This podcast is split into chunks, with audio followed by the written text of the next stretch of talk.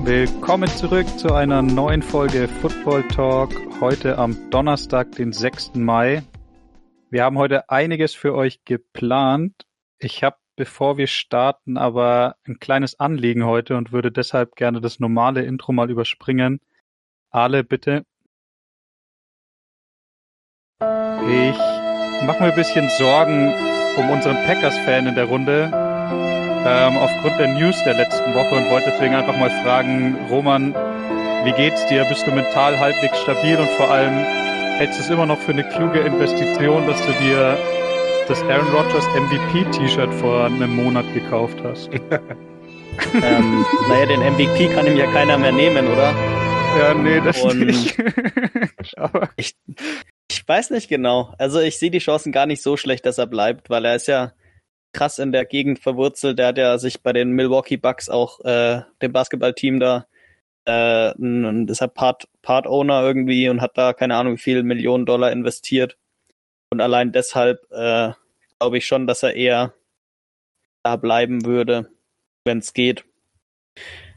Aber glaubst du, dass er wirklich nur pisst ist und so versucht, gute Kunst loszuwerden? Oder was glaubst du, ist dann sein Anliegen? Also ich habe sogar gesehen, so Brett Coleman hat sowas geteilt, was ich auch bei uns in die Gruppe gestellt hat. Diesen Report, dass er auch Free Agent schon gesagt hat, rechnet nicht mit mir, wenn ihr hier seid. Und Brett Coleman meinte dann nur, he gone. Ich habe echt keine Ahnung. Also, weil Free Agents hat er eigentlich noch nie so richtig angezogen. Oder Green Bay zielt keine Free Agents an. Naja, ich glaube nicht, dass es an Aaron Rodgers liegt, sondern eher, ja, aber, dass Green Bay keine wollte. Ja. Und kein Geld hatte. Es ist schwierig. Ich denke, sie werden alles machen, um ihn happy zu machen, weil er macht schon das Team auf jeden Fall und wir werden sehen. Aber die geht's halt so ist wie bei so. Sorry. Wenn es nur so ist wie bei Russell Wilson, dann kann ich damit leben. Ja, das Witzige ist, bei Russell Wilson habe ja ich sofort von Anfang an gecallt, das ist völliger Bullshit. Ich will das nicht im Podcast besprechen, weil das eh nur Bullshit ist. Und nur heiße Luft von Russell. Aber da irgendwie bei Aaron denkt man irgendwie schon, dass das legit ist. Ja, ich denke mir auch, leider, dass er es durchziehen könnte. Genau, ich würde es ihm irgendwie auch wünschen, dass er einfach mal... Er ist so petty, dass er es durchziehen würde. Dass er halt auch einfach mal in einem geilen Team landet, würde ich ihm auch irgendwie wünschen. Ultra. Aber ja, mal sehen. Vielleicht hat ihn ja der Draft ein bisschen besänftigt. Und vielleicht holen sie ja auch noch irgendwelche, was auch immer, Free Agents oder keine Ahnung, wie sie ihn glücklich machen. Hauptsache, sie machen ihn glücklich. Ja. Okay. Ich würde kurz erzählen, was wir heute geplant haben. Wir haben drüber geredet, ob wir Draft Grades machen wollen, aber haben uns dann schnell dazu entschlossen und waren uns alle einig, dass wir Draft Grades alle furchtbar finden, weil du kannst eh nicht sagen, wie die in der NFL werden. Also kannst höchstens das Value bewerten und wir wissen ja nicht, wie das die Teams gewertet haben. Deswegen haben wir uns überlegt, wir stellen euch einfach nur die Draft Classes vor. Also wir recappen heute die komplette AFC. Nächste Woche die komplette NFC und dann setzen wir uns dran, dass wir mal einen Draft-Recap von vor 1 oder 2 Jahren schreiben, weil das ja wirklich Sinn macht, um dann Grades zu verteilen. Weil man jetzt dann schon weiß, wie gut die Spieler in der NFL sind.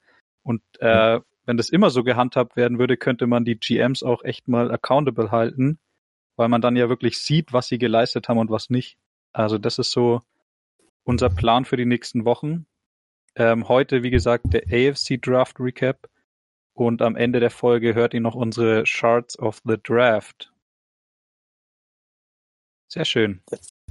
Davor noch ein kurzes Public Service Announcement. Wir haben jetzt bei unseren Draft-Folgen zu den Positional Rankings fast überall Timestamps hinzugefügt. Das heißt, wenn ihr in die Folgenbeschreibung schaut, seht ihr überall, wo wir bei welcher Minute über welchen Spieler geredet haben und könnt auch draufklicken und kommt dann sofort hin. Falls ihr nochmal was über die Spieler, die euer Team gedraftet hat, hören wollt, könnt ihr so einfach zu der Folge und dann direkt dahin springen. Alright. Anfangen würde ich im Norden mit der AFC North. Das bin ich!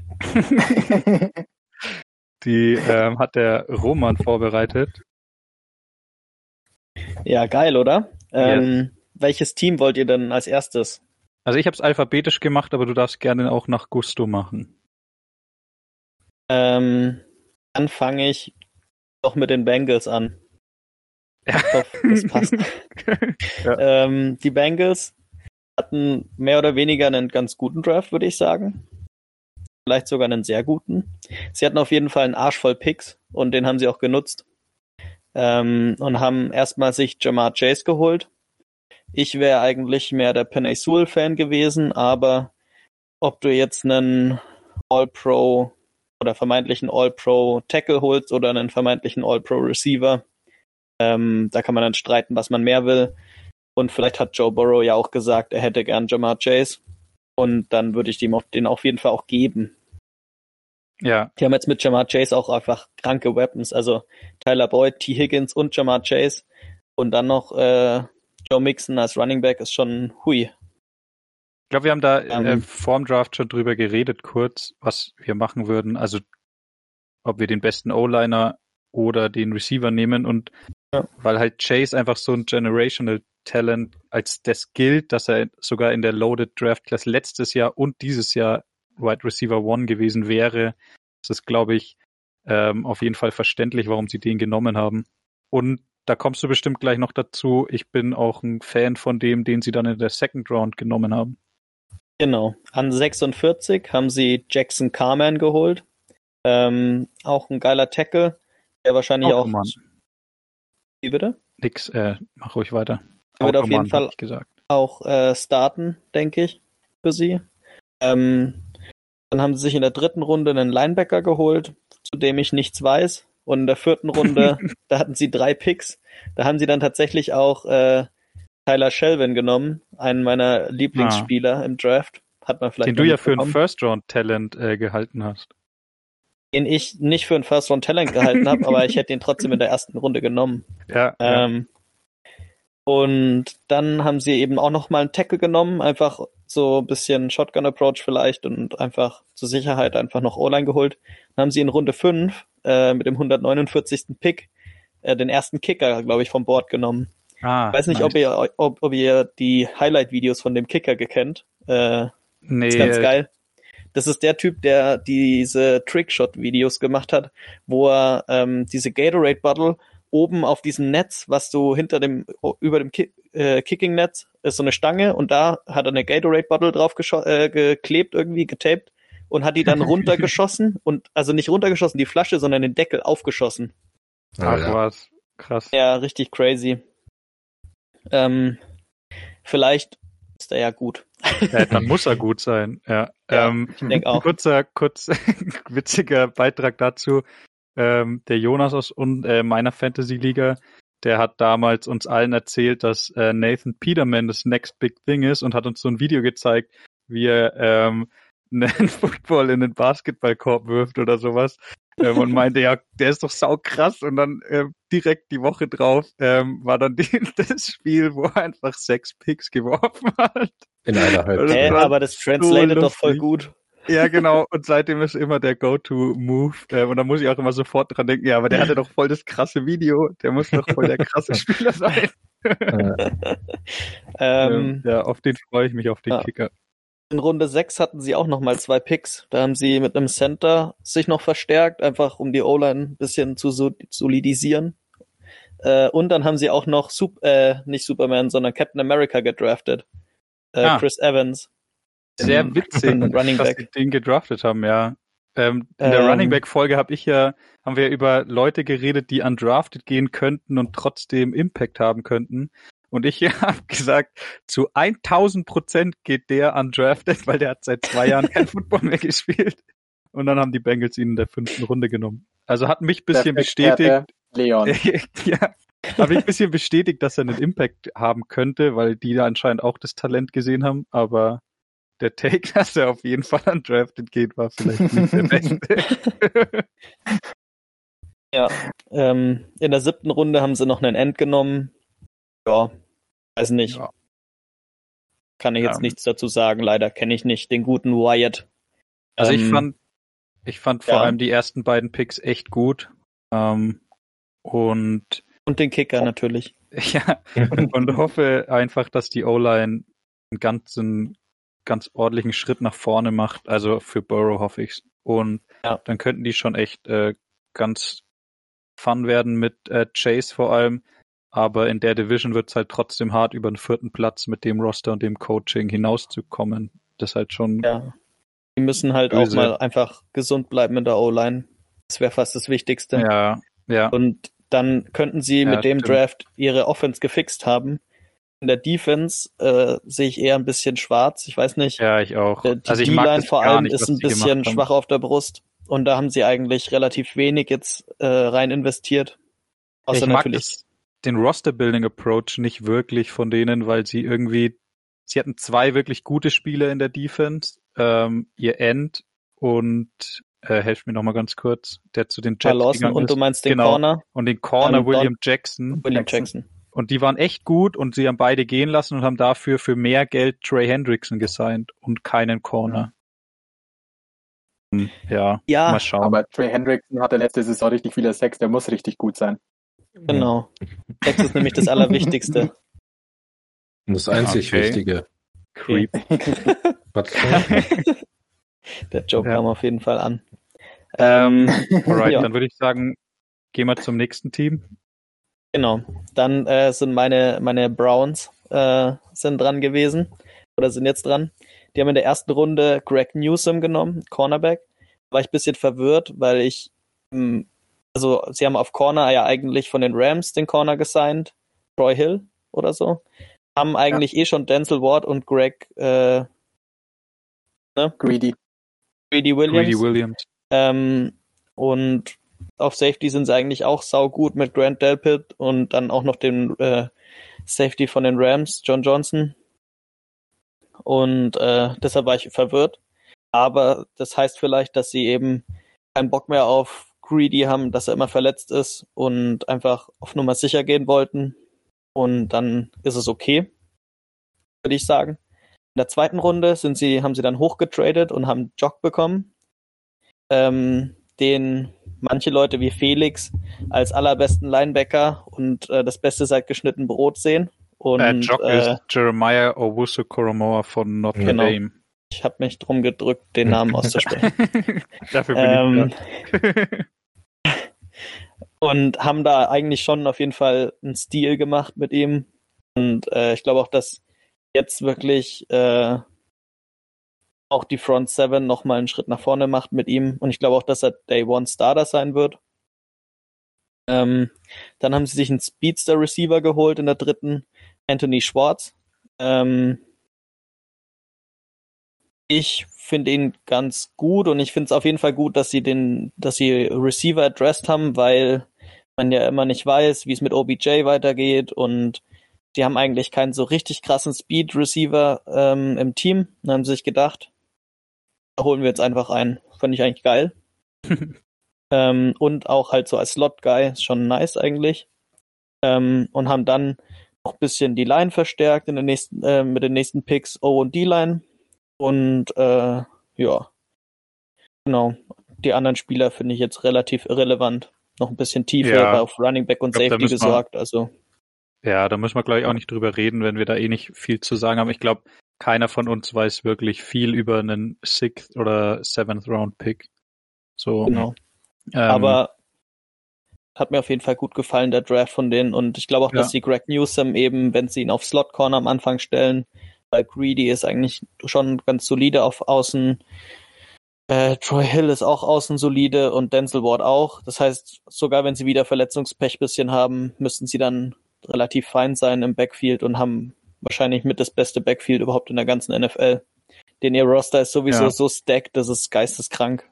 Also. Ja, ultra. Also ich finde echt dicken Respekt an den GM, dass der in wenigen Jahren wirklich das schlechteste Team der Liga obwohl die ja immer hohe Picks hatten, aber er hat endlich mal was draus gemacht und auch den richtigen Coach geheiert. Also das ist schon, der hat auf schon einen riesen Beitrag drin. Ich habe letztens mit Felix vom Teal Talk drüber geredet. Für mich sind sie ein Top 3 Roster in der NFL. Ja. Wow. Genau. Ich hätte mir gewünscht, dass sie vielleicht noch einen Pass-Rusher signen, weil sie sich halt jetzt voll auf Jadeveon Clowney verlassen, dass der halt was abliefert. Wenn sie keinen mehr signen. Mal schauen, wie das geht, aber ist okay. Du hast ja Miles Garrett auf der anderen Seite, der halt geisteskrank ist. Ich weiß nicht, was mit Olivier Vernon ist. Ob sie den... Der Achillessehnenriss. Ja, aber der wird ja dann auch vielleicht wieder fit. Kommt. Ja, das ist halt die Frage. Mal schauen. Alright.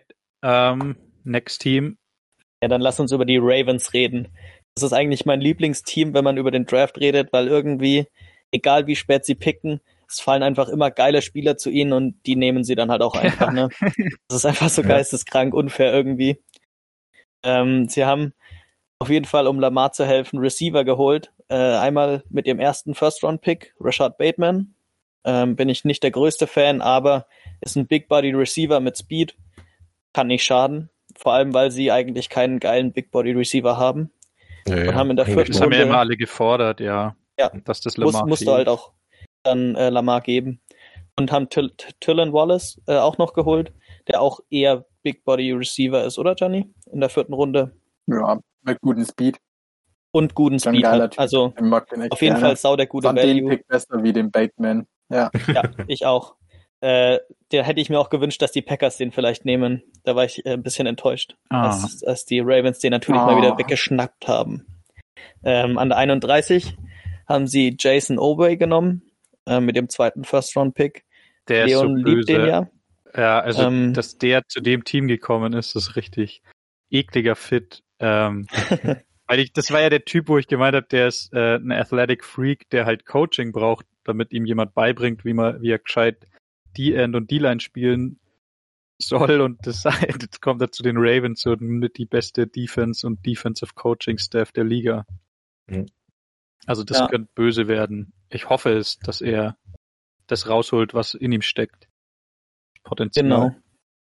Genau. Dann ist mir auch noch aufgefallen an ihrem Draft, sie haben in der 5. Runde einen Fullback genommen. Da dachte ich mir, wie crazy ist das denn? Da haben sie Ben Mason genommen und Aber wann haben die Packers letztes Jahr ihren Fullback genommen? Es ist ein Tight End. Also sie haben ihn ja, quasi so als Tight End, so als diversen Typen genommen, aber ich glaube, Ben Mason ist schon ein ziemlicher Fullback.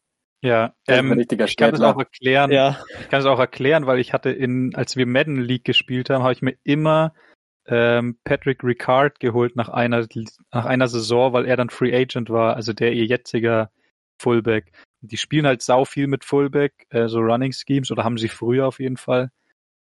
Und sein Vertrag läuft aus, deswegen denke ich, haben sie den geholt und ich glaube, Ricard ist über 30. Ich denke, daran wird es liegen. Okay. Also weird, dass ich mich so mit Fullbacks auskenne, aber das ist mal eine Ausnahme, wo ich durch Madden zum Glück weiß. Ansonsten haben sie sich relativ smart verstärkt, ein bisschen auf Corner, ein bisschen in der O-Line, ein bisschen noch in der D-Line. Aber ich fand den Fullback-Pick fand ich eigentlich am witzigsten. Ja. Ja, aber Ben Mason ist ein crazy Typ. Ich weiß nicht, ob ihr nur Bruce Miller kennt, von den Niners, den alten Fullback, bei Kaepernick-Zeiten. Der war auch im College D-Liner und wurde dann erst in der NFL zum Fullback. Wow. Und Ben Mason war Fullback bei Michigan, dann haben die ein bisschen Offense angepasst und dann hat er einfach Defense Tackle gespielt. Aber hat Ricard nicht sogar auch mal D-Line gespielt? Ich glaube, der hat D-Line gespielt. Ja, ich glaube, das sind einfach die besten Fullbacks, die so ein bisschen Dreiertechnik oder was auch spielen können. Und ich denke, es ist halt einfach eine saudi gute Verstärkung für Special Teams. Ich glaube, der kann einfach in jedes Special Team rein. Ja. So, für einen 5-Runden-Pick echt ein gutes Value. Ja.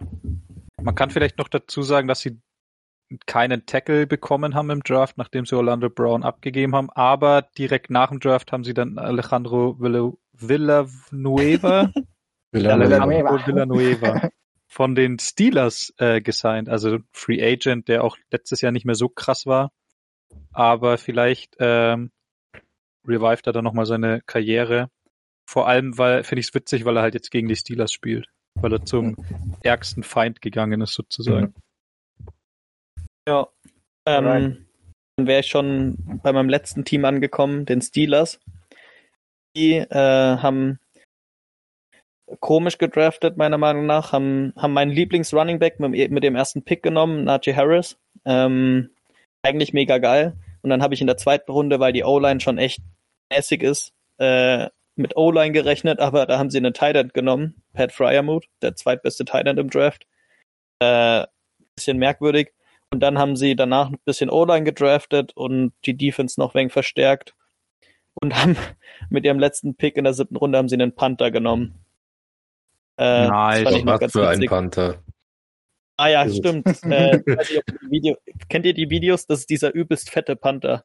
Ah, geil. Der so, den haben irgendwie 200 reingeschickt. So. Ja, 256 Pfund, glaube ich, waren es. Ja, irgendwie so. Und der schaut aus wie Eddie Lacy, weil er ist, glaube ich, mega gut irgendwas. Sau witzig. Aber hat auf jeden Fall eine ganz schöne Kanone an seinem Fuß dran. Ja. Und ein gutes Bein. Ja. Ja, gut. Ja, den fand ich auch sau witzig. Schaut einfach mal das Bild an, also googelt mal den Panther. Presley Harvin. Ja, also das Bild, da muss man eigentlich schon Fan sein. Ja. Ja. Wie findet ihr die Draft-Strategie, Tight End und Running Back zu nehmen in den ersten beiden Runden? Wichtig, wenn man keine O-Line hat. Also ihr habt ja den Najee Harris-Pick schon ziemlich verteidigt, als wir den Draft geschaut haben. Weil ich meinte, wie behindert sind die? Das bringt ja nichts, wenn du einen guten Running Back hast, wenn der halt nie ein Loch hat. Joe Mixon zum Beispiel, der hat jedes Spiel mindestens 10 Yards gemacht oder so. Und Derrick Henry hatte auch keine gute oder keine überragend gute O-Line.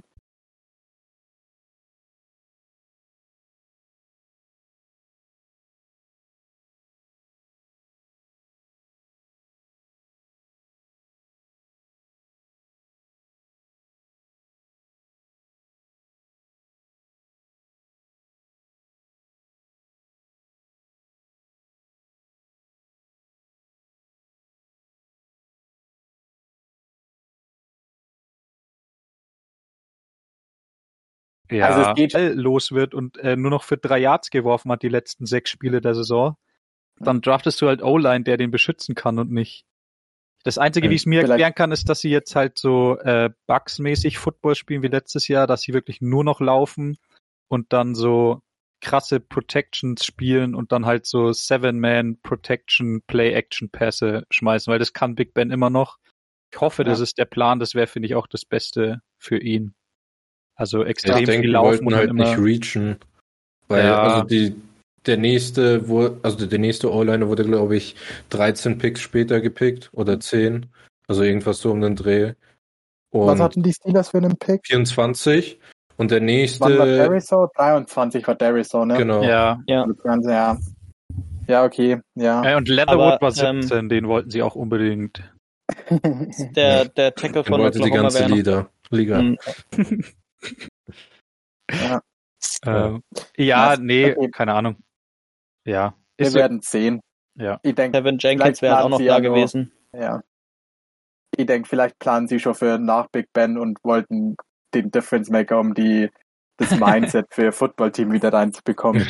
Und denken sie, scheiß drauf, ob Big Ben die eine Saison auf den Sack bekommt.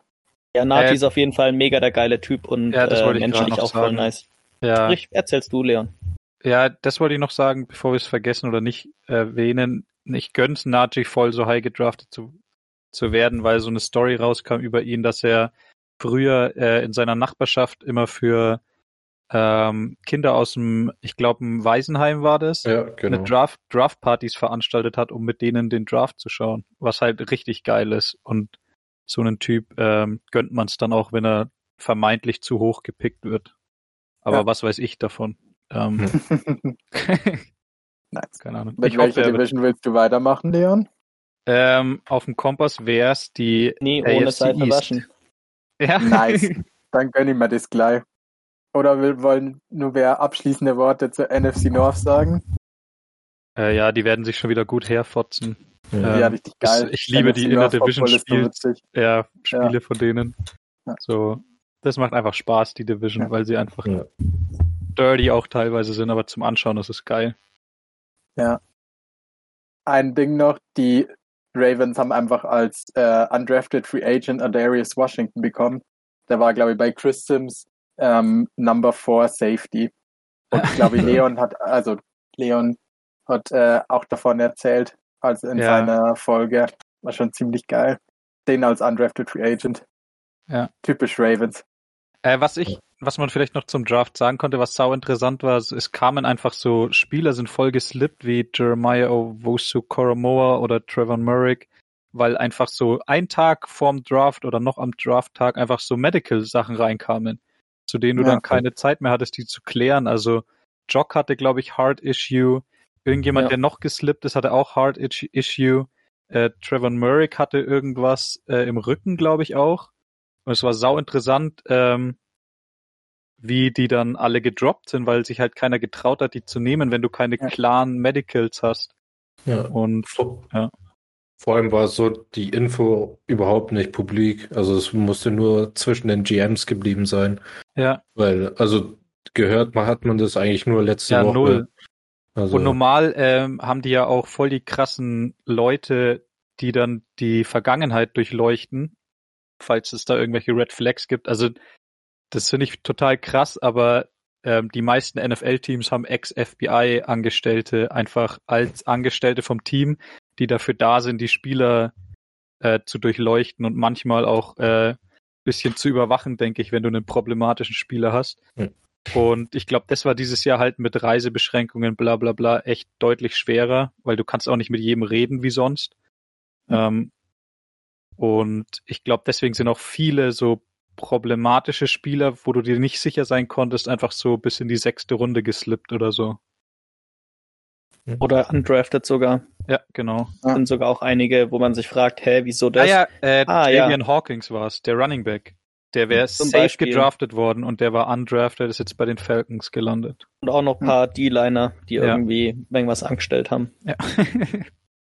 Nice. Gute Jungs. Alright, dann fangen wir mal mit den Bills an. Den ersten Pick fand ich schon mal nicht so gut. Sie haben Gregory Rousseau genommen, wer immer, den zweiten End von Miami, der Early Buzz hatte und dann, als man Tape geschaut hat, wusste, okay, der ist es nicht. Die Bills haben wohl anders gedacht. Keine Ahnung, was sie in dem gesehen haben. Sie brauchen auf alle Fälle Verstärkung für ihre Edge. Da haben sie niemanden eigentlich. Obwohl sie letztes Jahr in der ersten Runde auch, oder zweiten Runde AJ Epinesa genommen haben, auch den End. Aber fand, Rousseau ist also ein ähnlicher Typ, der so Base-End spielen kann, bis sie gut gegen den Run ist, da ist auf alle Fälle gut. Aber damit struggelt, One-on-One-Pass-Rush zu machen, und genauso ist AJ Epinesa auch. Ich finde, da haben sie jetzt zweimal den gleichen Typ. Vielleicht wäre für die sowas wie Oway oder Tryon heißt er, glaube ich, der von Washington, den die Bucks haben den genommen. Ne? Ja.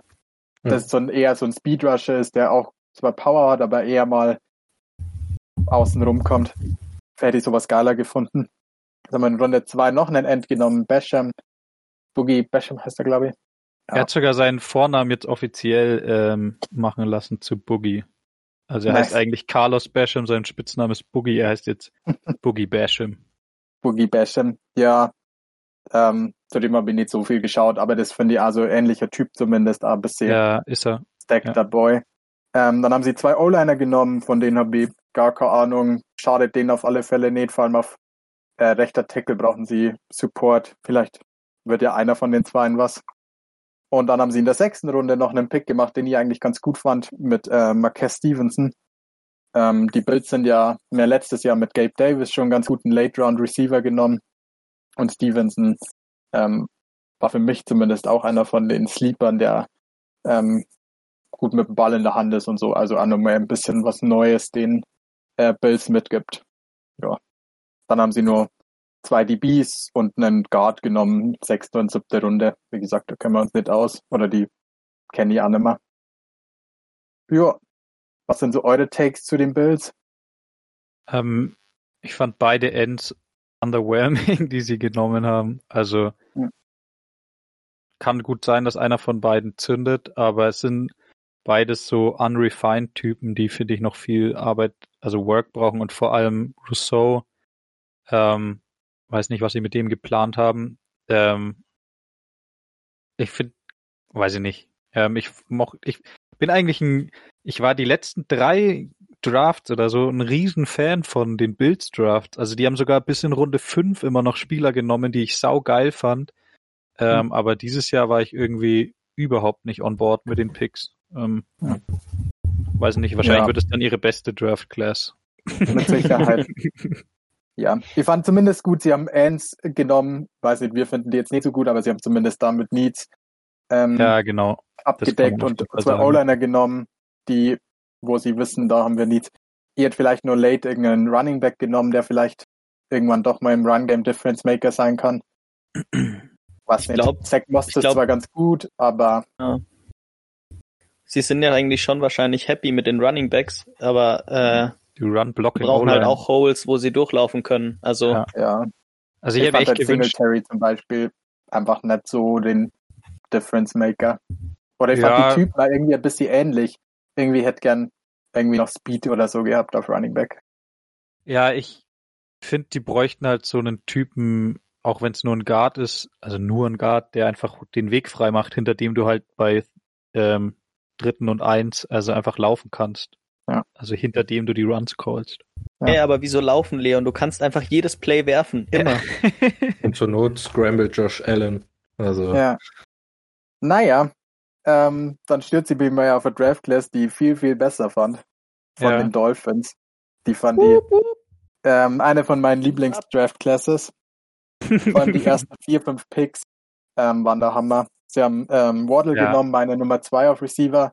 Auch wenn die genau das, was sie nur gebraucht haben, mit so einem Slot-Guy. Sie haben mit Devontae Parker ja eher einen Typen, der außen steht und One-on-One und Jump-Balls und so gewinnt. Und mit Waddle haben sie jetzt den Speed und die Slot-Guys, die Tua echt gern mag.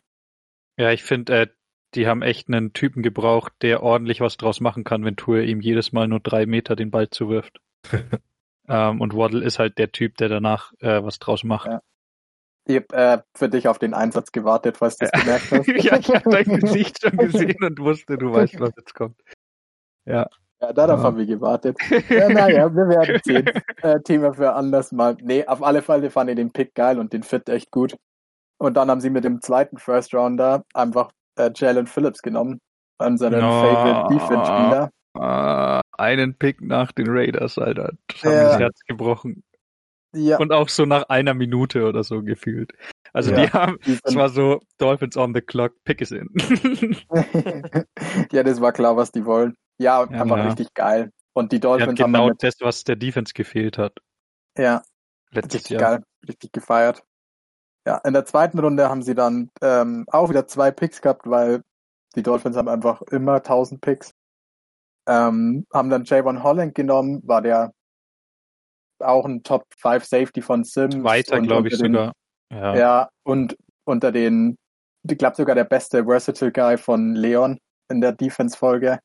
Glaube ich, auch sein Wunschspieler für die Bears. Ja. Bitte, Roman? Das ist natürlich viel wichtiger als die Meinung von Sims. Ja.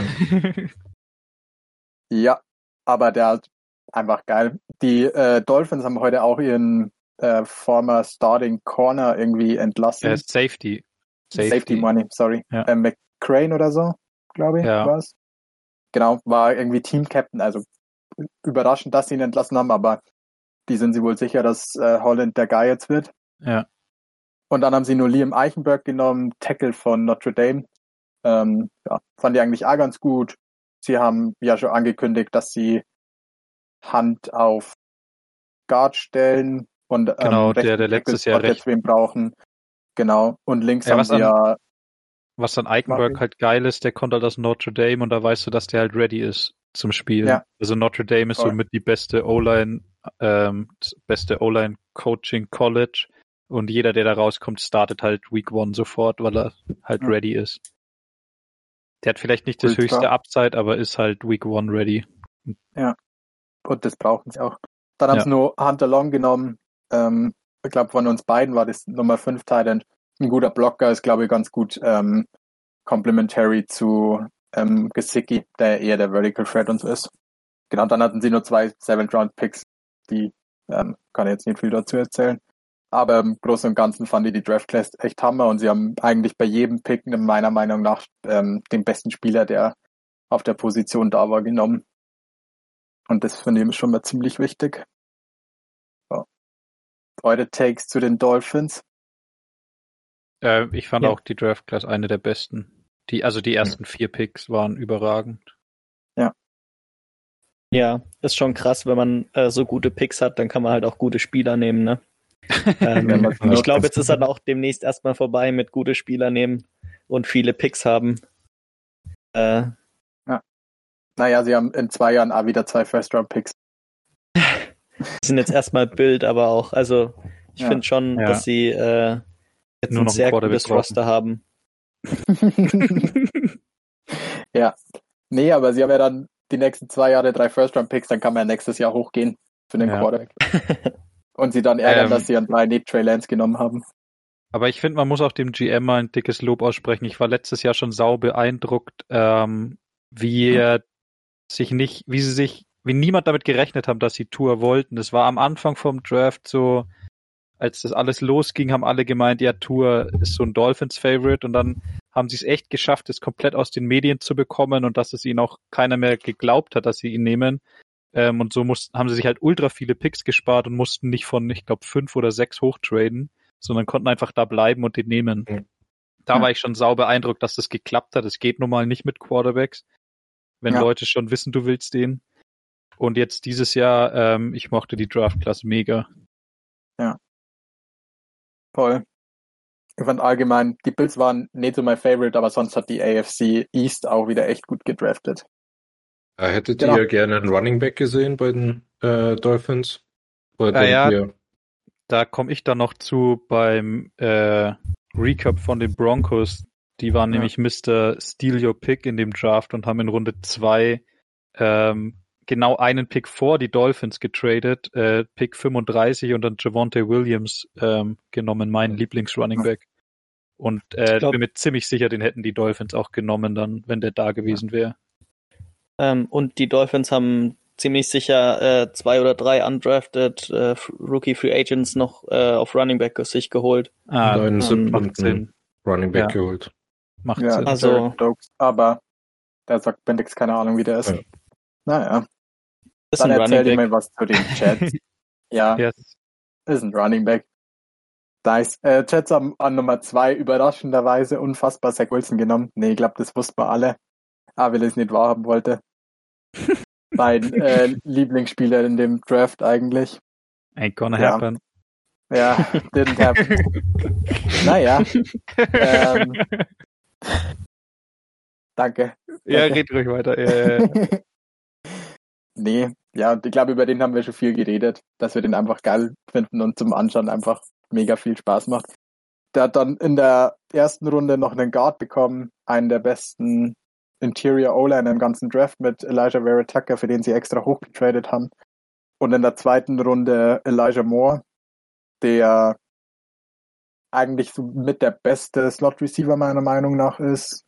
Ziemlich schnell, gute Hände, sehr sicher und effektiv so im Third Down. Also, guter Typ.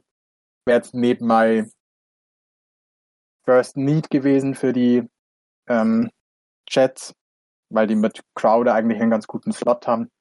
Der ist ja ein bisschen explosiver noch. Ja, werden sie schon was dabei gedacht haben. Ich glaube, bei Crowder, wenn die Crowder cutten, würden sie ziemlich viel Geld sparen. Das könnte dahinter sein. Ja. Also ich glaube, die würden knapp 10 Millionen bekommen, wenn sie ihn cutten würden. Ja. Und also, genau, also 10,5 Millionen würden sie sich einsparen, wenn sie ihn cutten, und deswegen denke ich, dass das so die Idee dahinter war, einen Receiver so hoch zu draften. Also 10,5 Millionen mehr und dafür Moore statt Crowder würde ich immer machen. Also, nee. Und dann haben sie in der 4. Runde noch den letzten Offense-Spieler in dem Draft genommen, Michael Carter. Let's go! Der kleine Muscleball. Ganz nicer Pick. Also fand ich eigentlich ganz gut. Passt, glaube ich, ja ganz gut in diesen Shanahan-Tree, wo sie wie sie mit denen laufen, mit den One-Cutbacks, die sie da halt wollen. Ja, und haben wir jetzt dann eine ganz gute O-Line. Ich finde, die Jets, das neue Jets Front Office und das neue Coaching-Staff hat jetzt schon für Zach Wilson mehr gemacht wie in allen 3 Jahren, 4 Jahren für Sam Darnold. Ja. Ich hoffe, er kann damit succeeden. Ja. Wird vielleicht schwer, weil die AFC East echt stacked ist, aber sonst steht ihm eigentlich nichts im Weg. Er hat 3 gute Receiver, einen guten Running Back und 3, 4 echt gute O-Liner. Also eigentlich muss man damit was machen können. Übrigens auch, weil wir der Fantasy-Podcast eures Vertrauens sind, Michael Carter ist im Moment, glaube ich, ganz schön beliebt, oder? Also, weil es gibt ja eigentlich keine Competition für ihn und genau. Ja. Ich fand's sau witzig, dass sie einfach 2 Runden nach Michael Carter the Second gedraftet haben. Ja. Stimmt, ja. Das war ja, die Jets mögen ja eh Doppelnamen, also doppelte Namen, die haben ja auch Lamar Jackson als Cornerback bei sich im Team. Ja. Das habe ich immer geliebt. Damals gab's einen anderen Adrian Peterson. Und der war irgendwie so Receiver, der irgendwie so 7th Guy auf irgendeinem Depth Chart oder so Practice Squad Typ. Und regelmäßig hast du dann die Artikel gelesen nach den Fantasy Drafts, dass irgendjemand an 1 Overall halt diesen 7 Wide Receiver gepickt hat, weil er halt nur den Namen gesucht hat. Ja. Es gibt da 2 Brandon Marshall. Den Receiver und den Linebacker. Es gibt auch 2 Josh Allens. Stimmt, bei Brandon Marshall war es immer, dass der Linebacker immer getwittert hat, oh, ich bin's nicht, Alter, ich hab den Ball nicht gedroppt. Ich bin der andere Brandon. Ich schreibe mir nicht die ganze Zeit. Ja. Nice. Ja. Ich schließe meinen Chats-Recap nur kurz ab. Ich fand es einen sehr witzigen Draft. Sie haben die ersten 4 Runden Offense genommen, um Zach Wilson zu unterstützen, und dann haben sie den Shotgun-Approach schlechthin genommen und ab Runde 5 5 DBs am Stück genommen, 3 Safeties, 2 Cornerbacks. Einer davon muss ja was werden. Ich denke, es wird Hamza Nasiruddin, wie er immer mal den ausspricht, den FSU Safety. Danke, Namen Leon. Der ist auch der gut. FSU Safety. Der hat finde ich, echt Potenzial. Der hat mir am besten gefallen von denen. Und dann haben sie nur einen Defense-Tackle genommen. Keine Ahnung, den kenne ich nicht. Aber einer davon wird schon was werden, haben sie sich wahrscheinlich gedacht. Und die brauchen Hilfe. Genau. Dann würde ich auch schon zu den Patriots kommen. Die haben an 15 einen Quarterback bekommen, Mac Jones. Die Patriots halt, ne? Der erste First-Round-Quarterback, den Bill jemals genommen hat, oder? Ja, ganz guter Fit, glaube ich, dass es der nächste Tom Brady, wie er oft genannt wird, ist. Der Pick war übrigens noch schneller in als der Jalen Phillips-Pick. Also da war wirklich nur 1 Minute und dann war der Pick in und sie haben ihn sofort genommen. Ja, war ziemlich geil. Also ich fand's gut. Finde ich einen guten Fit für die. Ich glaube trotzdem, dass sie dieses Jahr mit Cam Newton spielen, solange seine Schulter nur hält und er seine Throwing Motion beibehält. Und dann ist es Mac Jones Time. Jo. Danach haben sie meiner Meinung nach 4 Patriots gedraftet. Ich glaube, anders kann man die Leute nicht bezeichnen. Sie haben Christian Barmore genommen, den Defense Tackle von Alabama. Ronnie Perkins, da haben wir, glaube ich, im Defense End Ranking schon mal über den gesprochen, dass das halt so der irgendwas zwischen Defense End und Linebacker ist. Man weiß es nicht genau. Genau. Und wenn jemand aus dem was macht, dann sind es die Patriots. Das war ziemlich geil, das hat mir saugut gefallen in dem Draft. Es gab 2, 3 Leute, über die ich das gesagt habe. Also vor allem 2, Ronnie Perkins und der von Georgia. Ich glaube, Azeez Ojolari. Ja. Und von denen ich beiden gesagt habe, mir hat das Tape sau gefallen, die sind ultra aggressive und sind saugeile Edge-Defender, aber sind so light, dass ich mir nicht sicher bin, ob sie halt End spielen können in der NFL. Und der eine ist zu den Giants, die halt auch das New England-Scheme spielen, und der andere ist zu New England. Und das waren die genau die Defense, die ich mir für die gewünscht habe, weil sie da halt nicht, weil sie genau das, was sie geil können, machen müssen halt, einfach Edge setten. Das finde ich richtig, richtig geil, dass sie beide dahin gekommen sind. Dann haben sie noch den Running Back / Fullback, glaube ich, war da auf manchen Board sogar. Ramondre Stevenson von Oklahoma, finde ich, ist auch ein genauer Patriots-Fit, einfach ein Downhill-Runner, der seine Size da gut nutzen kann. Und dann haben sie noch Cameron McGrone genommen, der ist Linebacker bei Michigan. Und über den hat Brett Coleman, glaube ich, in einem Video mal gequatscht, dass das der Typ ist, für den Micah Parsons gehalten wird. Ein super klasse Athlet, der einfach nur sehr raw ist. Ja, ich bin gespannt. Wenn er irgendwo gut wird, dann beim Patriots als Linebacker. Ja. Und dann haben sie nur 3 Picks genommen in Runde 6 und 7. Trey Nixon ist nur Receiver, der hat mir jetzt nicht so besonders gut gefallen. Da die mir jemanden wie Tamarian Terry oder so gewünscht. Der wäre nur auf dem Board gewesen. Dann wäre die Draft-Class wirklich richtig gut gewesen. So. Aber mir hat es auch gut Spieler, die perfekt in ihr System passen. Genau. Ich finde, sie hätten meiner Meinung nach einen Number-One-Receiver gebraucht. Ich bin nicht so der Fan von dem Receiving-Core. Also sie haben mit Aguilar den guten Base, guten Deep Speed, aber eher so ein Slot-Guy, und mit Kendrick Bourne den Typen, der gute Hände hat, beim 3. Versuch First Downs machst und ja, gut im Slot ist, aber sie haben halt keine Presence outside, und ich finde, die Patriots Offense war am besten, wenn sie Randy Moss oder sowas hatte, der außen steht und einfach mal One-on-Ones gewinnt. Aber die brauchen halt einfach irgendeinen, den du One-on-One spielen lassen kannst und halt diese One-on-One-Matchups machen kannst. Also das haben sie auch einfach 10 Jahre lang mit Gronkowski gemacht, und jetzt haben sie ja in der Offseason 2 Tight Ends gesigned, die das beide, denke ich, können. Und ich glaube, das ist einfach ihr Approach, dass sie wieder so spielen wollen wie mit Brady, wo er auch nie einen krassen Outside-Receiver hatte. Also über Jahre hatte der keinen Nachmuss. Und dass sie es dann einfach wieder mit dem One-on-Ones auf dem Tight End probieren. Hast du über den Running Back schon was gesagt? Den fand ich noch richtig. Ramondre Stevenson. Genau. Ja.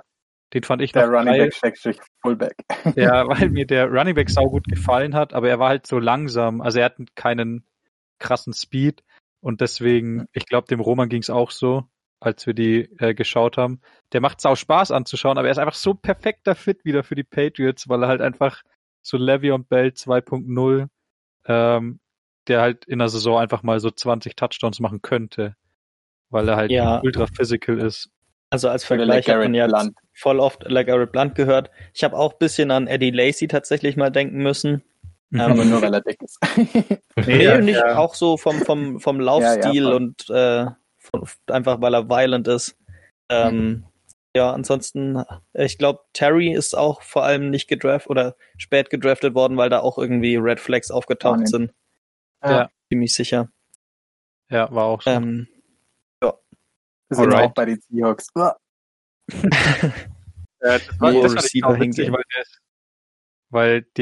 Haben ja viele gesagt, der ist Baby Metcalf. Das war doch Tamarian Terry, ne? Und jetzt spielt er halt mit Metcalf. Ja, ich habe halt mir eigentlich gewünscht, dass die Packers den holen, weil er Baby Metcalf ist. Ja. Weil die Packers jeden guten Spieler auf Receiver brauchen könnten. Naja, ich finde, zusammengefasst fanden die den AFC East Draft eigentlich echt ziemlich gut. Ja. Die Bills haben zumindest Needs adressiert, nicht mit den Spielern, die wir vielleicht genommen hätten, aber zumindest da aufgefüllt, wo sie Hilfe brauchen. Die Division ist auf alle Fälle noch offener und ausgeglichener wie letztes Jahr. Ja. Wird, glaube ich, auch geil zum Anschauen. Geile Matchups dabei. Ja, die haben mir auch gut gefallen, alle. Ich würde weitergehen. Jetzt sind wir bei der AFC South angekommen, richtig. Und da haben wir unseren Möchtegern Colts-Fan Ale dran gesetzt. Was für Möchtegern hier. Seit dem ersten Tage. Ja, genau. Seit dem ersten Tag, als die Eagles sacken, war Ale Colts-Fan. Genau. Nee, aber anfangen würde ich natürlich mit dem First-Overall-Pick. Ja. Also mit den Jaguars. Also allgemein haben die schon sehr gut gedraftet, finde ich. Aber also das größte Fragezeichen für mich ist halt immer noch Travis Etienne in der ersten Runde zu draften. Ja. Wenn man halt einen James Robinson hat, der Starter ist, undrafted Free Agent war und nichts kostet, und dann holst du dir halt noch einen Spieler, der auf der Position eigentlich, also das ist jetzt eigentlich nur crowded, also für Real-Life-Football ist es wahrscheinlich ultra geil, weil du einfach so viele Weapons hast, aber auch für Fantasy ist es halt richtig scheiße, weil du willst halt nicht viele Namen im Backfield haben. Aber sonst, ja, Trevor Lawrence war, glaube ich, der First Overall Pick schon vor 4 Jahren oder 3 Jahren wusste man schon, dass der First Overall gehen würde. Und was ich mir vielleicht gewünscht hätte, wäre noch ein O-Liner relativ, also früher, also anstatt Travis Etienne zu picken, dass man da vielleicht hochpickt, da sie ja auch viele hochwertige Picks haben, dass man da hochgeht und einen der besseren, also im besseren Tier O-Liner holt. Die haben zwar einen in der 2. Runde geholt, aber ich denke, hätten sie den 25-Pick noch einen Tick nach oben gegangen, hätten sie was deutlich Besseres bekommen können. Und ich glaube, Andrew Sisko war auch relativ gut in den Rankings. Ja. Da hat man, glaube ich, auch gedacht, dass der weiter hochgehen sollte. Und allgemein hatten die haben 5-mal in den Top 63 Picks gepickt. Also das ist schon eine gute Grundlage, um Trevor Lawrence aufzubauen. Und ja, also den Tight End finde ich eventuell etwas überflüssig. Ich hätte lieber einen Veteran Tight End genommen. Aber sonst ist der Draft eigentlich sehr solide. Und ich denke, dass man, ist die Frage jetzt, wie krass Trevor Lawrence die Jaguars elevaten wird, ob die halt nächstes Jahr wieder relativ hoch draften oder halt schon in den 10ern oder 20er Nummern sind, je nachdem, wie sie sich entwickeln. Genau. Nur kurz zu dem Etienne-Pick. Ich finde, das war auch das Erste, was ich, glaube ich, zu euch gesagt habe. Das ist halt so ein Pick, mit dem du deinen jungen Quarterback killst, weil es macht so viel mehr Sinn, wenn da schon ein guter Running Back ist, egal wie gut der Buddy ist, mit dem einfach erstmal eine O-Line hinzustellen, mit der er arbeiten kann, als halt einen Kack-Running Back zu nehmen, der, wo sie schon gesagt haben, der Passing Downs spielen soll. Also wenn du in der 1. Runde einen Running Back holst, der nur Third Down Back sein soll, finde ich halt etwas überflüssig, den Pick. Vor allem war ja James Robinson einfach saugut. Und Carlos Hyde hatten sie auch noch. Ich weiß nicht, was sie damit zwecken wollten. Werden wir im Laufe der nächsten Saison sehen dann. Ja. Genau. Dann zum nächst schlechteren Team der AFC South, den Houston Texans. Die... Meinst du schlechter als die Jaguars, aber schon? Also jetzt gerade, ja. Aber in der letzten Saison waren sie es halt nicht. Okay. So also vom Pick her. Aber obwohl sie das drittschlechteste Team in der NFL waren, haben sie das erste Mal an Pick 67 gepickt. Und da mussten sie wegen Legal Issues einen Quarterback picken, weil sie nicht wissen, ob Deshaun Watson spielen wird. Und da haben sie halt den einzigen Quarterback, der noch übrig war von den Quarterbacks, der halt eventuell starten könnte in Woche 1. Und damit haben sie sich schon ein bisschen die Hände gebunden, also würde ich mal sagen. Und was mich also noch mehr gewundert hat, waren die nächsten 2 Picks. Die picken einfach einen Receiver und einen Tight End als nächstes, obwohl die Defense ist kompletter Scherbenhaufen, nachdem auch JJ Watt weg ist. Die haben Receiver, die zwar gerne Concussion sich holen oder eine Suspension, aber die sind deutlich besser als das, was du in der 3. Runde bekommst. Und Tight End hast du immer noch einen, der letztes Jahr 7 die haben, glaube ich, 2, haben. Die nicht schlecht sind. Ja. Nee, der Fels ist Free Agent gewesen. Okay. Also die haben nur noch den anderen Tight End. Akins, glaube ich, heißt er. Ja, Jordan Akins. Aber das ist, also... Auf den habe ich auch so Narren gefressen, weil ich einmal in meinem Leben auf den gesetzt habe, dass er einen Touchdown fängt Und es war das Play, wo er frei in der Endzone war, den Ball in die Hände geworfen bekommt und ihn einfach nicht fängt. Also einfach in die Hände und einfach fallen lässt, gerade nach unten. Ja. Damit kennt sich ja auch der Roman aus, mit deutschen NFL-Spielern. Oh. Ja, und danach haben sie in der 5. Runde und 6. Runde endlich die Defense adressiert mit einem Linebacker und D-Liner, aber was für meinen meiner Meinung nach ist es halt viel zu spät. Also in der Offense haben sie Dank Watson produziert und ich würde auch darauf spekulieren, dass er auch spielen wird nächstes Jahr. Und deswegen hätte ich eigentlich von Anfang an, also den Davis Mills kannst du picken, aber danach hätte ich nur noch Defense gepickt, weil vor allem haben sie ja Tyrod Taylor. Also du musstest keinen Quarterback nehmen. Sie haben sich da schon ein bisschen abgesichert. Was denkst du, Ale? Wenn sie jetzt, wenn Watson nicht spielt, haben sie nächstes Jahr den ersten Pick im Draft, oder? Ja, da ist Rattler dann im Texan. Haben sie überhaupt nächstes Jahr einen First-Round-Pick? Ruf mal Bill O'Brien an. Aber, also ich fand der Mills-Pick sagt schon auch einiges aus, weil ich finde, es schreit schon danach, dass Watson, dass sie nicht long-term mit ihm rechnen. Also so schaut es auf jeden Fall auf den ersten Blick aus, weil du hast ihn ja nicht unbedingt gebraucht für die Saison, weil du Tyrod Taylor hast, sondern das ist eher so ein Zukunftsding, glaube ich, dass er ihnen gut gefallen hat. Mein Problem bei Watson ist halt, dass wenn er spielen darf und die dann Anrufe bekommen, werden die halt wegen den Legal Issues lowballt werden. Ja, genau. Das heißt, und dann würde ich erst recht nicht als Owner den loswerden, weil dann sage ich mir dann lasse ich ihn lieber versauern, als nur, ein paar Second-Rounder zu bekommen. Ja. Und lieber hoffe ich drauf, dass er vernünftig wird und für mein Franchise spielt. Alles ein richtig guter Owner. Ich finde es auf jeden Fall saulustig, dass der E-Roster das schlechteste der Liga ist, so wenn man sich alle Roster anschaut.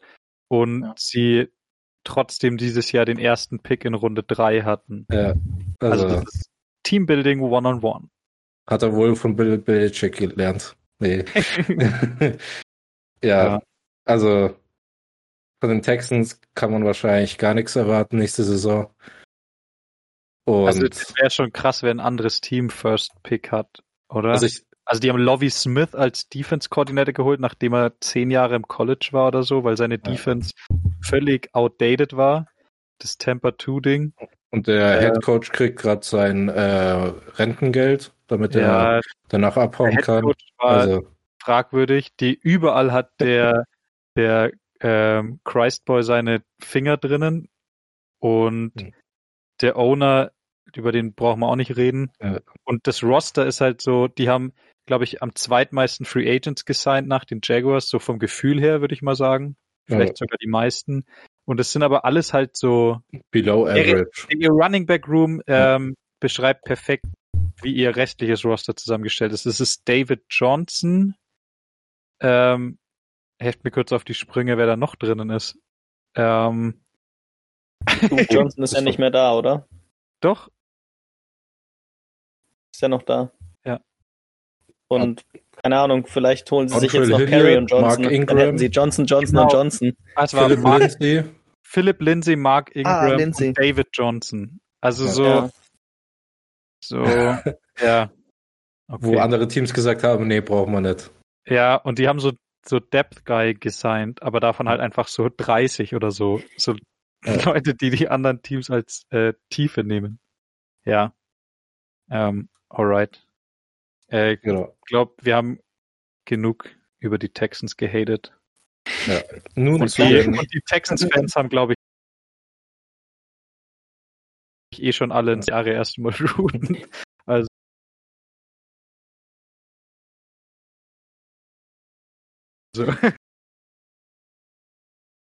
Ja, aber die halten ihre Tradition am Laufen mit Spielern, die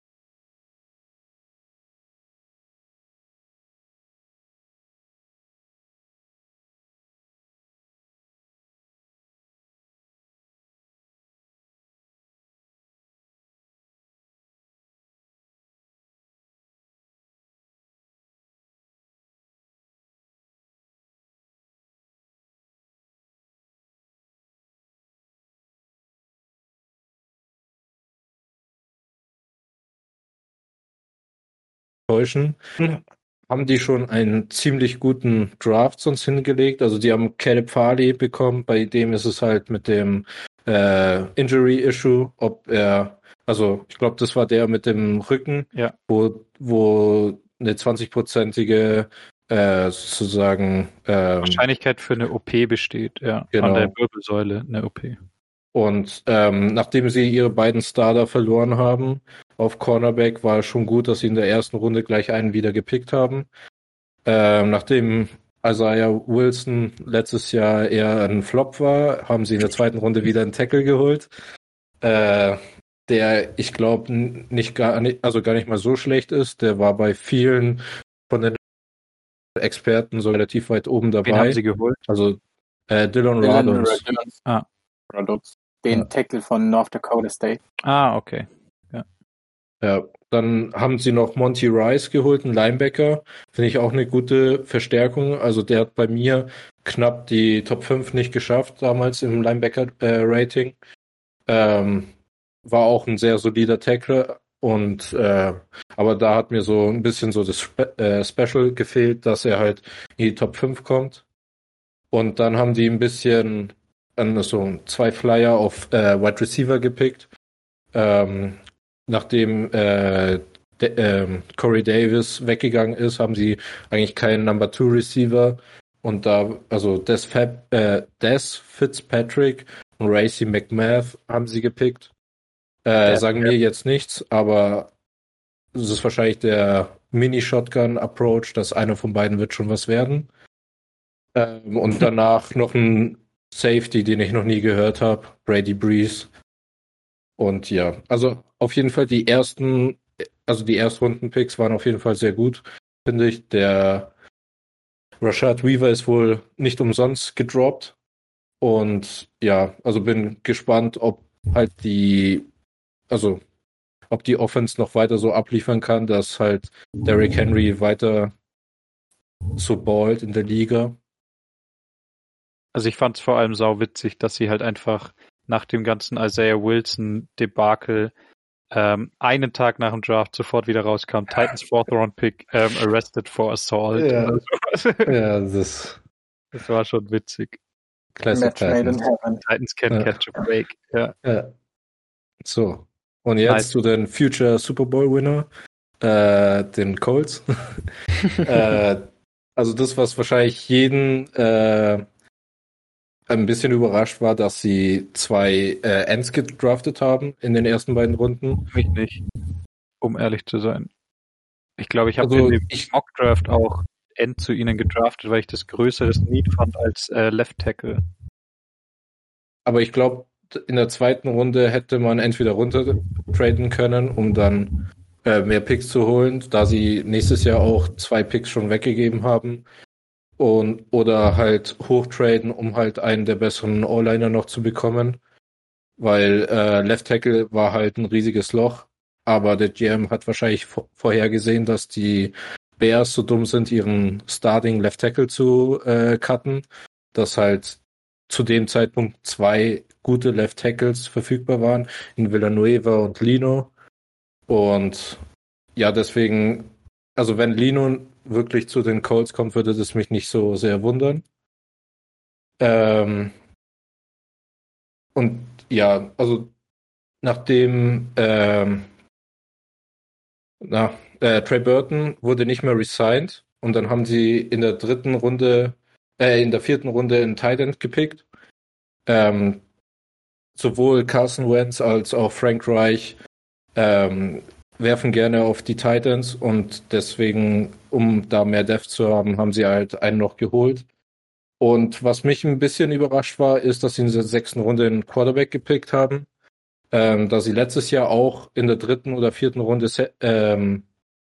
Eason gepickt haben und jetzt haben sie sozusagen 2 junge Project Quarterbacks und ich denke einfach, dass Eason... Drei junge Project Quarterbacks. Wie meinst du den...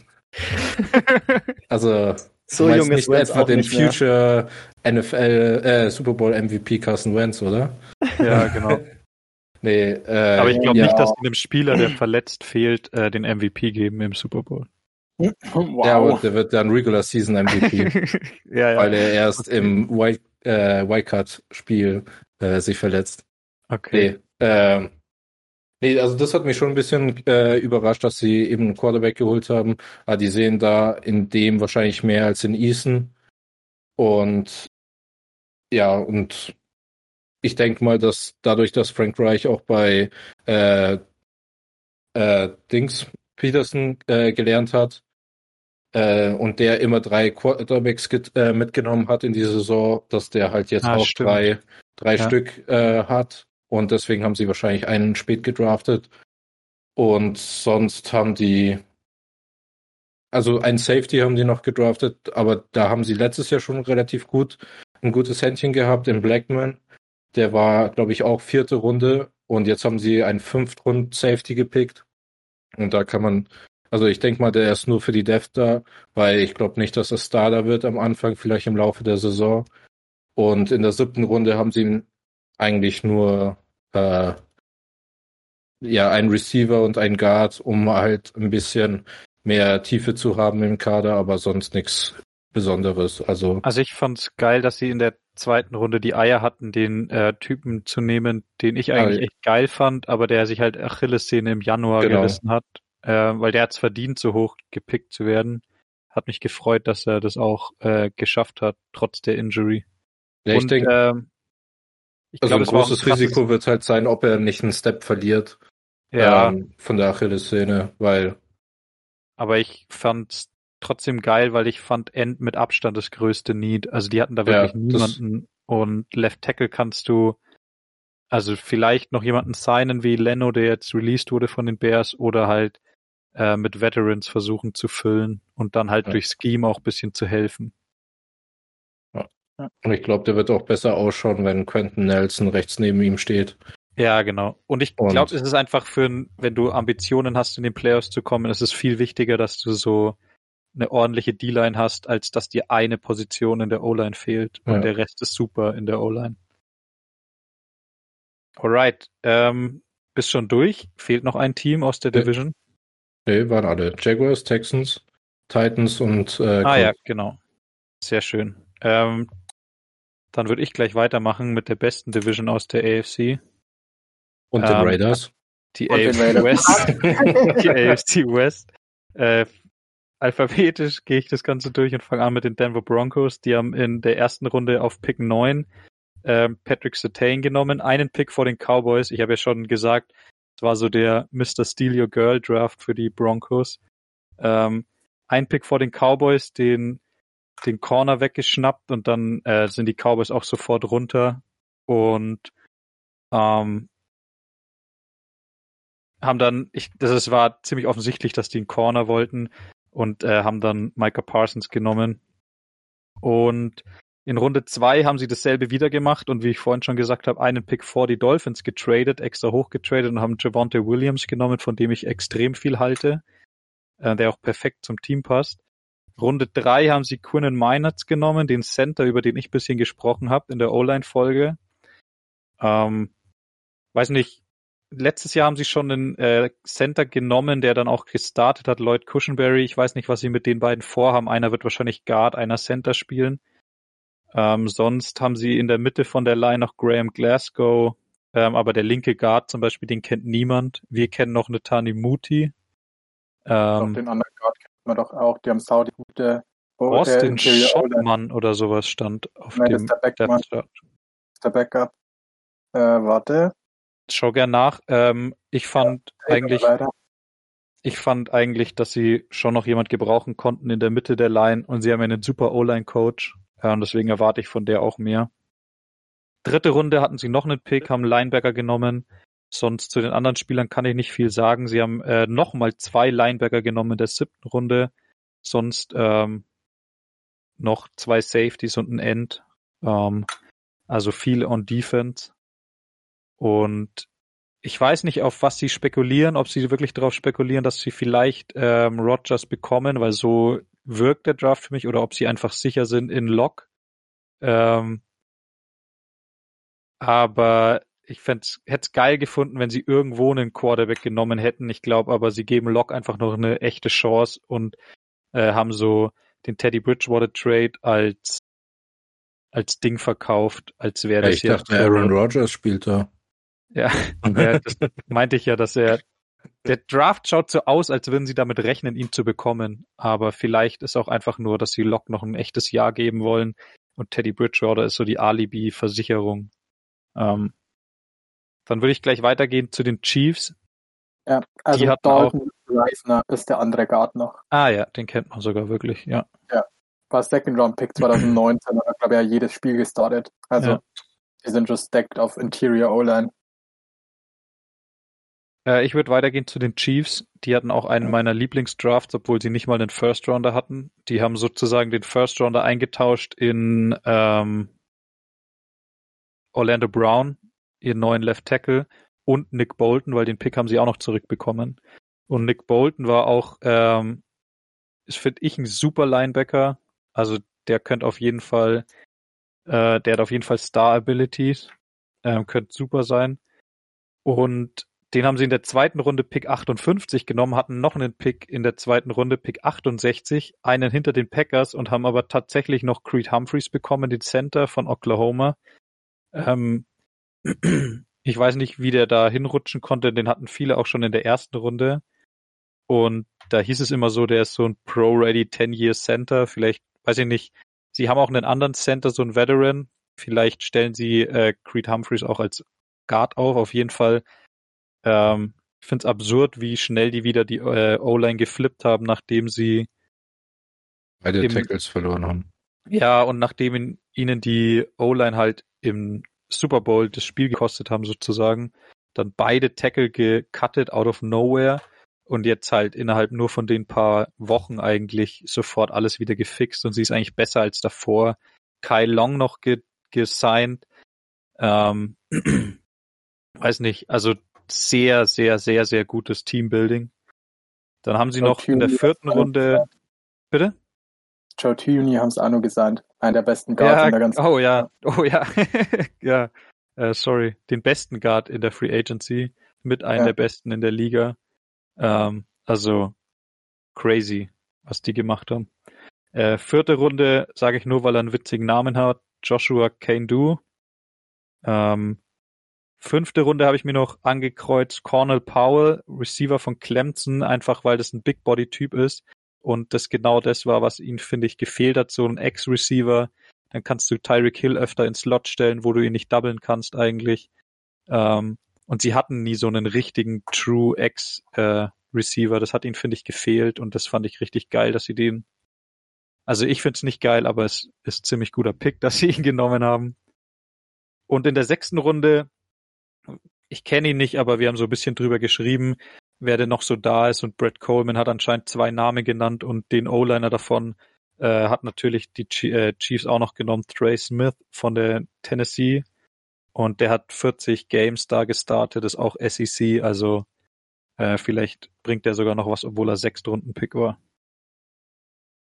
Ja, ist nicht schön, mit denen in der Division zu sein, sage ich mal so, als Abschluss.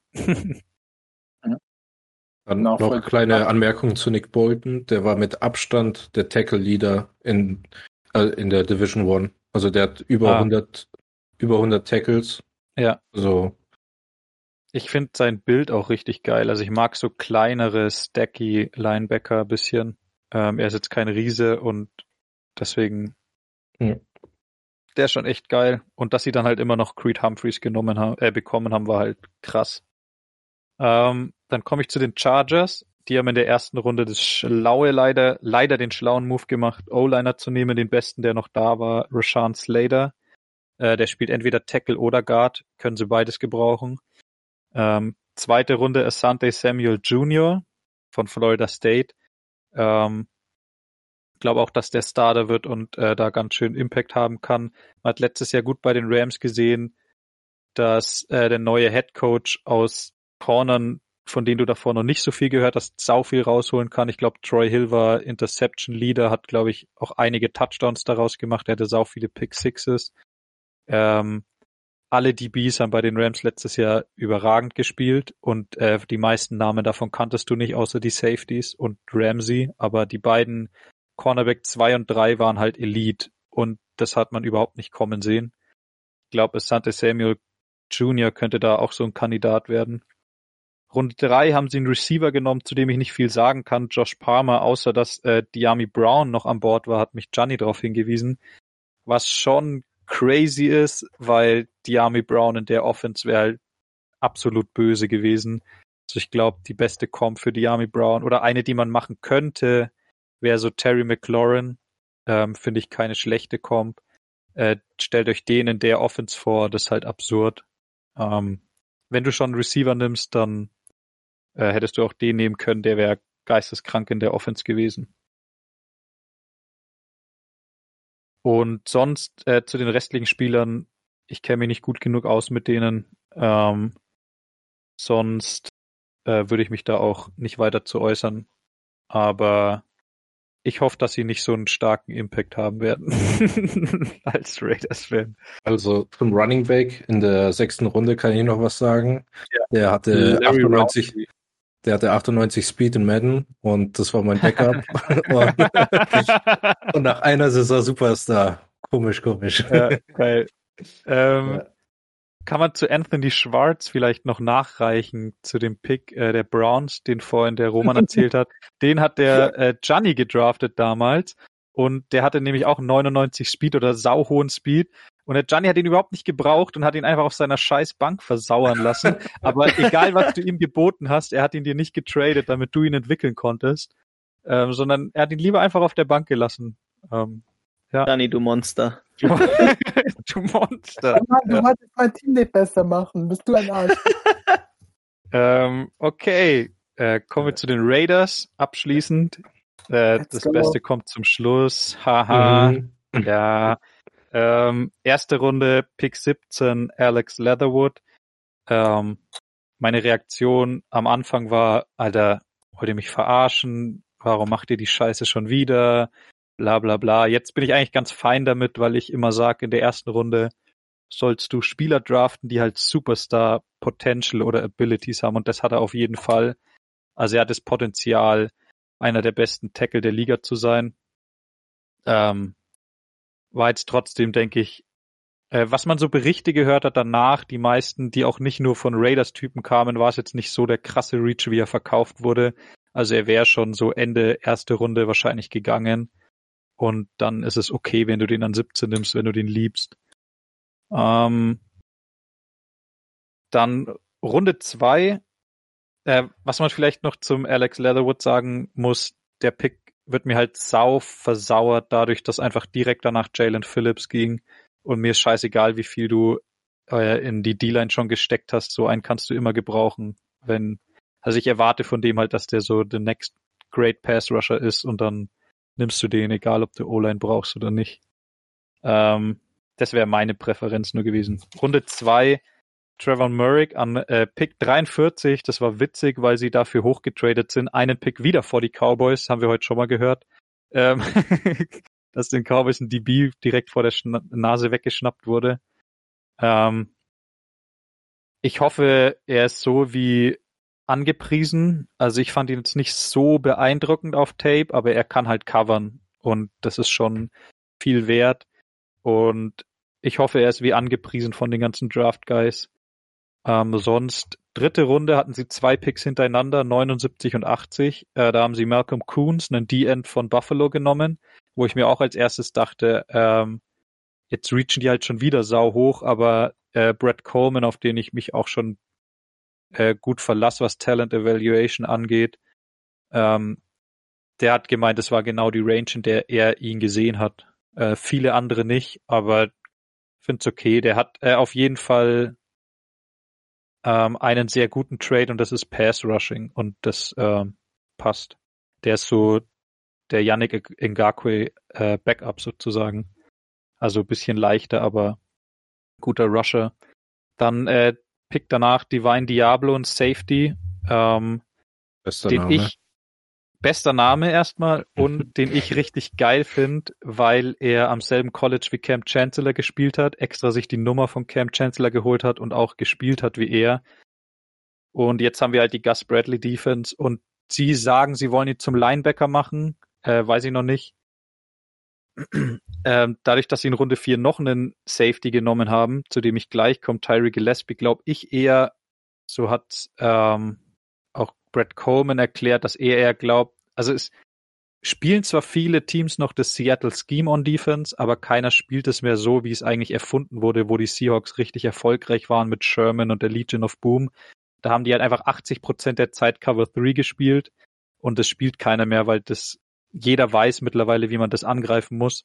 Und Colemans Theorie war vor allem, dass die Raiders jetzt so viele Safeties haben, dass das Scheme sich so weiterentwickelt hat, dass du nicht mehr diesen True Free Safety hast und diesen Box Safety wie Earl Thomas und Cam Chancellor, wo du auch immer die Defense rotieren musst, dass die im richtigen Spot sind, sondern dass du einfach Linebacker und Safety bisschen austauschbarer machst, die beiden Positions, dass du da gar nicht mehr so krass zwischen unterscheidest und dass du vor allem die Safeties alles machen lässt. Also die können Tight Ends covern oder sollten sie und die sollten auch einen Slot-Guy mal covern können, sodass du halt viel, viel, viel unberechenbarer bist für die Offense, weil jeder alles machen kann sozusagen.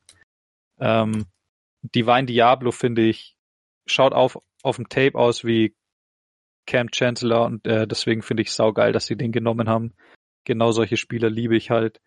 Vierte Runde, was ich mit den besten Pick fand, war, obwohl sie keinen Safety gebraucht haben, sind sie hochgetradet. War der vorletzte Pick der Runde 4 und sie haben Tyree Gillespie genommen, den ich ultra geil finde und der war mit Abstand der Best Player available und dann finde ich es okay, wenn du den nimmst, wenn der so richtig krass raussticht auf deinem Draftboard, egal ob du den jetzt brauchst oder nicht.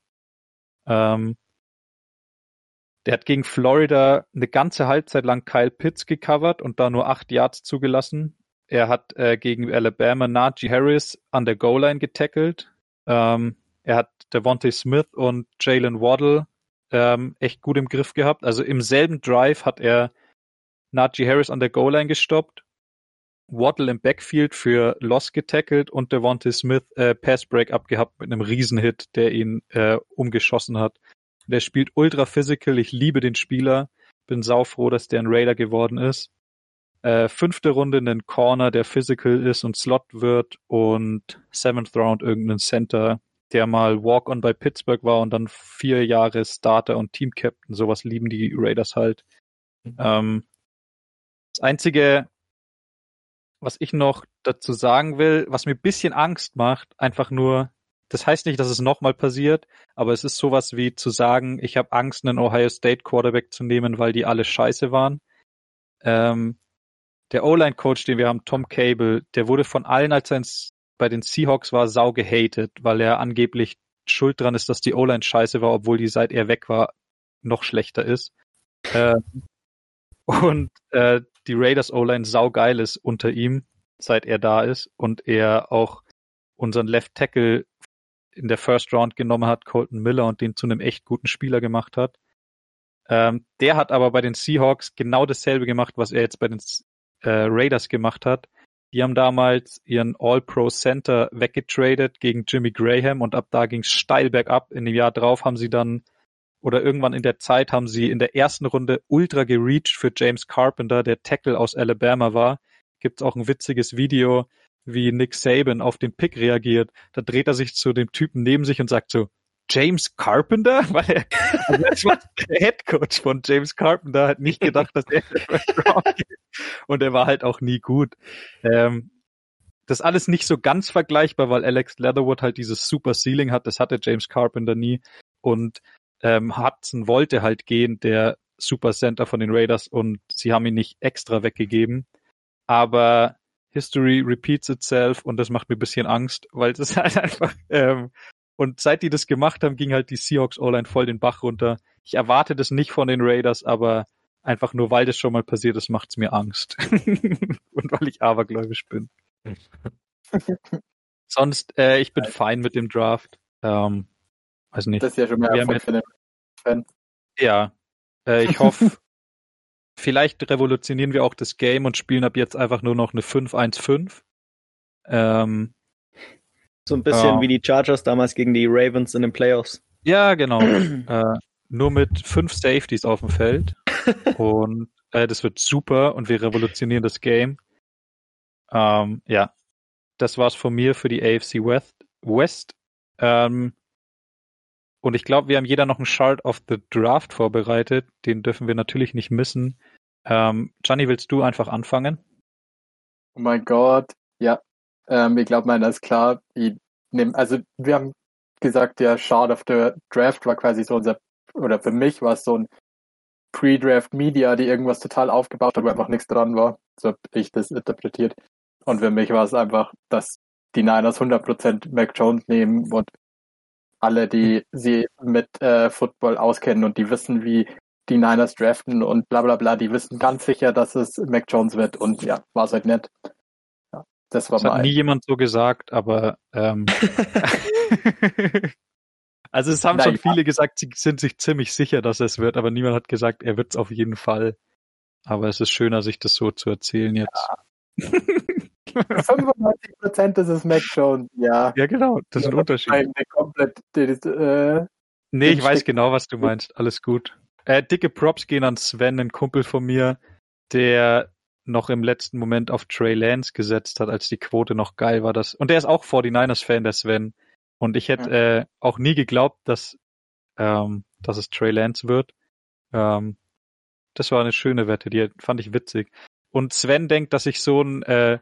Ich erzähle euch ja immer, wie scheiße Sportwetten sind. Ich bin so ein schlechter Sportwetter, dass Sven mir immer nicht erzählt, wenn er Wetten macht, weil er Angst hat, dass ich der Jinx bin und ihm alle seine Wetten kaputt macht. Deswegen erzählt er es mir immer erst, nachdem die Wette durch ist. Ja, das hat er mir danach... Ich habe auch seitdem nichts mehr gewonnen. Ja. Ich hab's dir gesagt. Du hast gesagt, es gibt nicht sowas wie einen Jinx. Jetzt erfährst du es am eigenen Leib. Ja. Bettingmäßig war der Draft dieses und letztes Jahr überragend für mich, aber ich habe gesagt, wenn das klappt dieses Jahr, dann prahle ich damit nicht im Draft. Deswegen will ich da nicht weiter drauf eingehen. Ich liebe Kellen Mond. Vielleicht kann ich damit gleich zu meinem Schalt, wenn du fertig bist. Weiß gesagt, du Mac Jones. Mein Shard of the Draft, ich habe das einfach als so das, was wir im Draft nicht mochten, interpretiert. Ich mochte es überhaupt nicht, dass die Bucks Kyle Trask vor Mond und Mills gepickt haben, die ich beide besser fand. Und die waren alle innerhalb von so 5 Picks. Und wenn du schon die Chance hast, dass jemand noch unter Tom Brady lernen kann, verstehe ich nicht, warum du den Immobile Guy genommen hast, der weil ich fand den einfach nicht toll on Tape und Mond und Mills fand ich, hatten eindeutig Potenzial gezeigt. Und als ich das aufgeschrieben habe, ist mir was aufgefallen. Wenn ich Trask schreibe und den letzten Buchstaben das kleine K schreibe, dann sieht es bei mir eigentlich, wenn ich das so schnell schreibe, wie ein kleines H aus. Und dann steht da nicht Trask, sondern Trash. Und es ist schon ziemlich eindeutig, was mir das Universum damit sagen wollte. Also deswegen... das war mein Shout of the Draft. Roman. Tom Brady braucht einfach nur eine Seele, also eine junge Quarterback-Seele, um die wieder aufzusaugen in den nächsten 5 Jahren. Ja, um das Blut sich einzuführen. Ja. Ja. Mein Shout of the Draft sind alle Eltern, die ihre Kinder Runningbacks werden lassen. Ich finde, man hat es in diesem Draft mal wieder wahnsinnig gemerkt, wie wenig Position Value Runningback bekommen hat. Was für Runningbacks 6., 7. Runde oder undrafted sogar gegangen sind, wo man vor 20 Jahren wahrscheinlich First Rounder draus gemacht hätte. Ja. Das ist super krass. Jeder Slot-Receiver ist mehr wert als ein Runningback gefühlt und deshalb, Eltern, lasst eure Kinder lieber Slot-Receiver werden. Ja, schämt euch, dass ihr euer Kind in die NFL gebracht habt. Nein, ich weiß genau, was du meinst. Sehr schöner Schalt. Ich hoffe, das ändert sich vielleicht ein bisschen, wenn es jetzt wieder so more run-heavy in der NFL wird, weil alle so leichte Defenses haben. Aber ich befürchte, dass es nicht so ist. Alle. Also ich habe zwischen 2 geschwankt. Also das eine waren die Cardinals, die an ihren Needs vorbeigedraftet haben. Mhm. Und mein Lieblingsspieler in eine beschissene Situation, also ich hätte den lieber woanders gesehen, Zayvon Collins, aber mein Shard of the Draft sind die Giants, die vor dem Draft haben die alles drauf gehofft, Devonta Smith zu bekommen, dann verbünden sich zwei Division-Hassgegner, die Cowboys und die Eagles, um zu traden. Und dann draften die genau den Typen, den die haben wollen.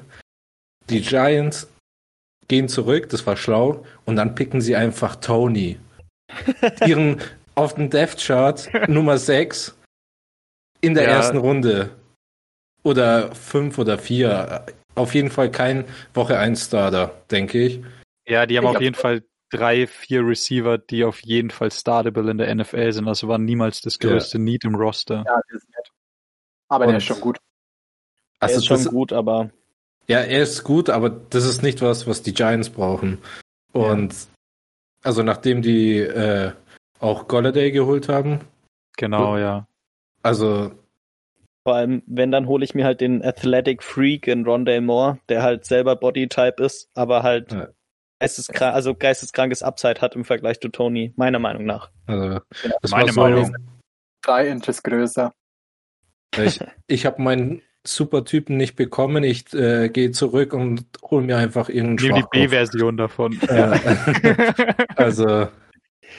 Okay. Nee, ich stelle mir das gegen. Tony wird richtig gut bei denen. Ja, genau. Und hat immer gegen die. Und hat gegen die Eagles immer Career Games. Die gute Games, ja. Aber weil die Eagles keine zum Covern haben. Ja. Also ich werde es jetzt wahrscheinlich auch jinxen, aber für mich, also so die Woche nach dem Draft ist es so das Dümmste, was ich in der ersten Runde gesehen habe. Also nice. Sehr schön, bring the heat alle. Ja. Also ich mache mal kurz History. Die Giants 2 First-Round-Receiver. OBJ und Kadarius Toney so in den letzten 15, 20 Jahren oder so. Ja. Und die sind beide 5'10", beide bis auf 2 Pounds, glaube ich, das gleiche Gewicht. Hatten beim Vertical 1 Inch Unterschied, beim 40 Time 0,01 Sekunde Unterschied und beim Broad Jump irgendwie ein halbes Inch Unterschied. Also quasi die lassen sich beide gerne an. Ja. Wow. Nee. Und Kadarius Toney wurde der auch schon mal von einem Kicking-Net verprügelt. Okay. Wow. Nee, ich bin ja eigentlich OBJ-Fan. Ich glaube, der wurde auch nicht so fair behandelt in New York. Vielleicht hat Tony da mehr Bock drauf. Also er kann sich jetzt nicht aussuchen. Nee. Ja, fand gut. Ich nur witzig, so 1:1 der Klon waren. Ja. Finde ich auch immer witzig, die Body-Comparisons, wenn die fast 1:1 sind. Bei Rashaan Slater war es, glaube ich, um 1 Pound mit Zach Martin, dem All-Pro-Guard, genau, von den Cowboys. Genau gleiche Armlength, genau gleiches Gewicht und Größe und alles. Und dann gab es ein Bild, wo sie nebeneinander standen, weil die auch sogar zusammen trainieren und die waren auch 1:1, einfach dasselbe. Alrighty. Nice. Sehr schöne Folge.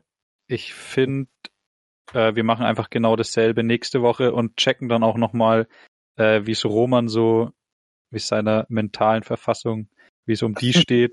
Dann werde ich viel über die Packers reden. Das wird schön. Vielleicht gibt's auch da schon ein Update über Aaron Rodgers. You done messed up, Aaron! Ich würde jetzt einfach die Folge abrappen und wir machen nächste Woche mit dem NFC Draft Recap weiter. Yes, sehr schön. Sir. Macht's gut. Bye, bye. Ciao. You done messed up, Aaron!